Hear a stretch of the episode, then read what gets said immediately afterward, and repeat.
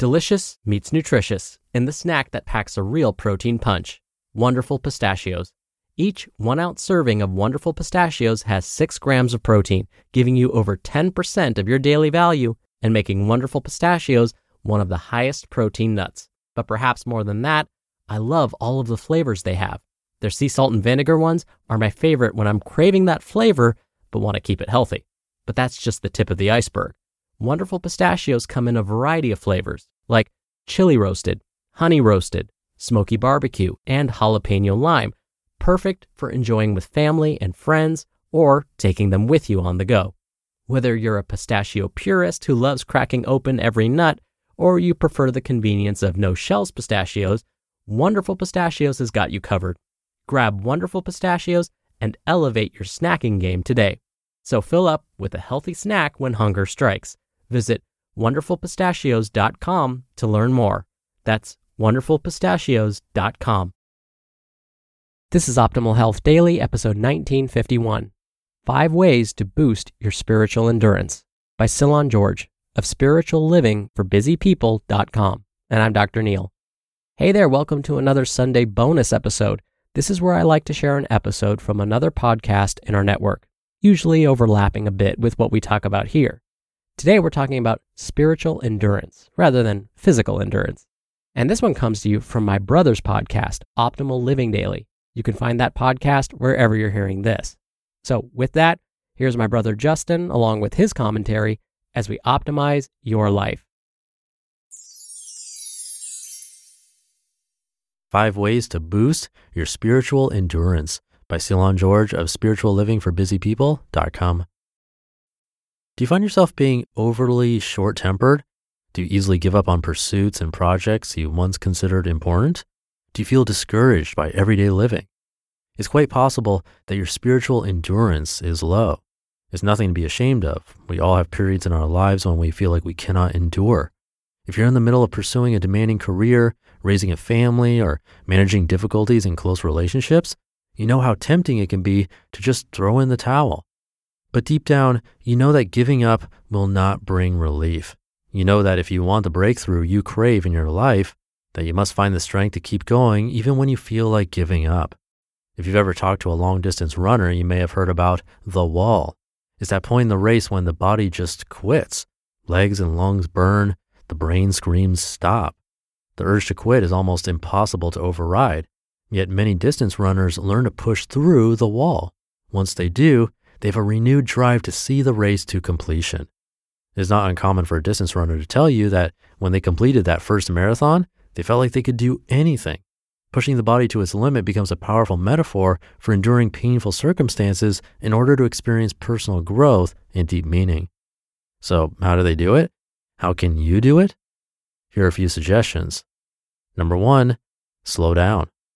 Probably the most cruel aspect about the wall is that it happens near the end of the race, about mile 18 to 20 of 26.2. The feeling of coming so far only to be confronted by the wall is probably the most demoralizing feeling you can have. The few miles left in the race feel like an impossible chasm to cross. Admittedly, I've not run a marathon myself, though it's on my bucket list. My wife has, though, and when I asked her about the wall, she said, It was the hardest thing I've ever done in my life besides having kids.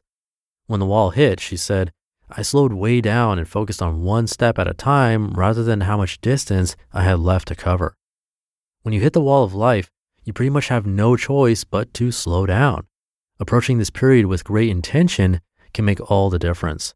When I lost my job a few months ago, I was suddenly forced to slow down. With a much freer schedule, I could spend time reflecting on my life and what I truly wanted to do for work moving forward. It allowed me to find work that brings much meaning and enjoyment in my life. Number two, set small, reachable goals.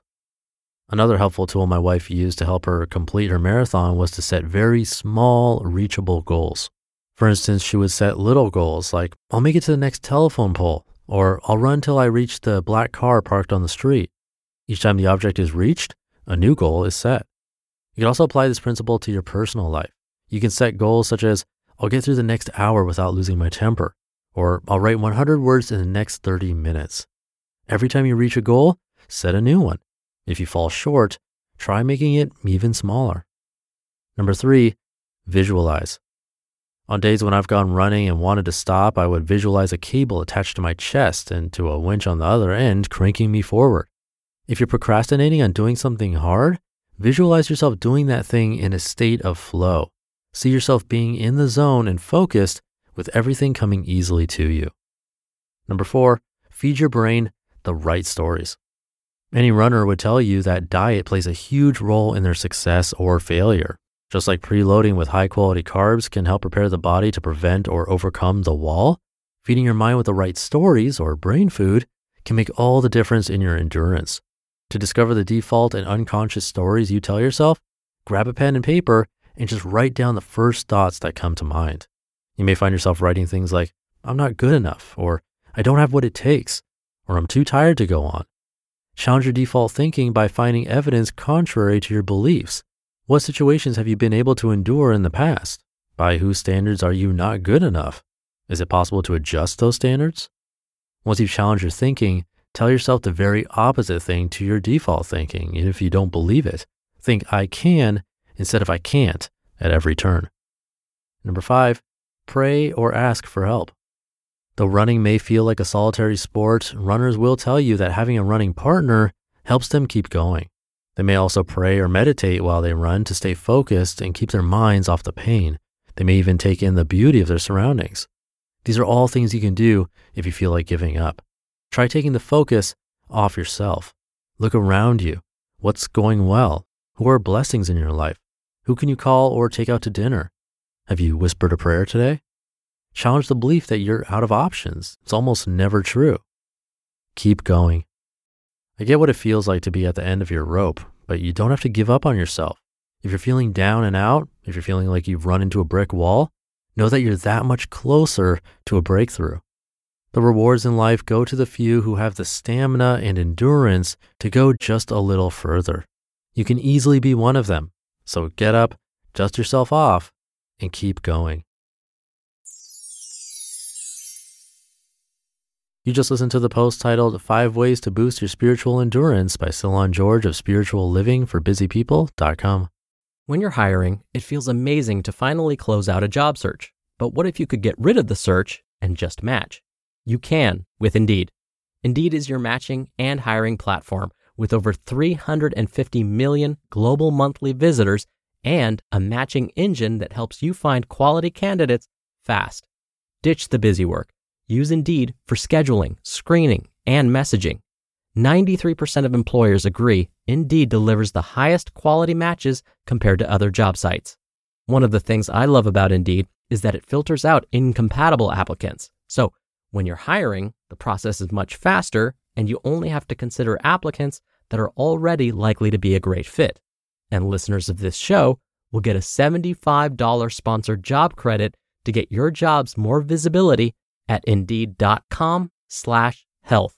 Just go to indeed.com slash health right now and support our show by saying you heard about Indeed on this podcast. Indeed.com slash health. Terms and conditions apply. Need to hire? You need Indeed. And thank you to Cylon George. Come by spirituallivingforbusypeople.com to show him some love. I remember doing that same strategy of running just to the next marker. I like that strategy. And for things outside of running or exercise, also the tip about going outside of yourself, gratitude exercises to get you out of that headspace of giving up or volunteering. These types of things that change your focus to the external can definitely help a lot. It's worked for me in the past. I actually did a gratitude journal every day for probably about a year. And personally, what I found is that for me, it's more helpful to do it when we're not in the best headspace. So instead of just doing it all the time, well, I'm sure that's still way better than not having a practice at all.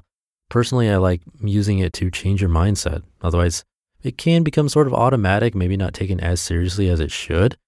Just my experience. Again, I'd still rather do it every single day than not at all, but every day can be too big of a goal if you're starting out. Anyway, I'll leave it there for today. Hope you're having a great day, great weekend if you're listening in real time, and I'll be back tomorrow for Minimalist Monday, where your optimal life awaits.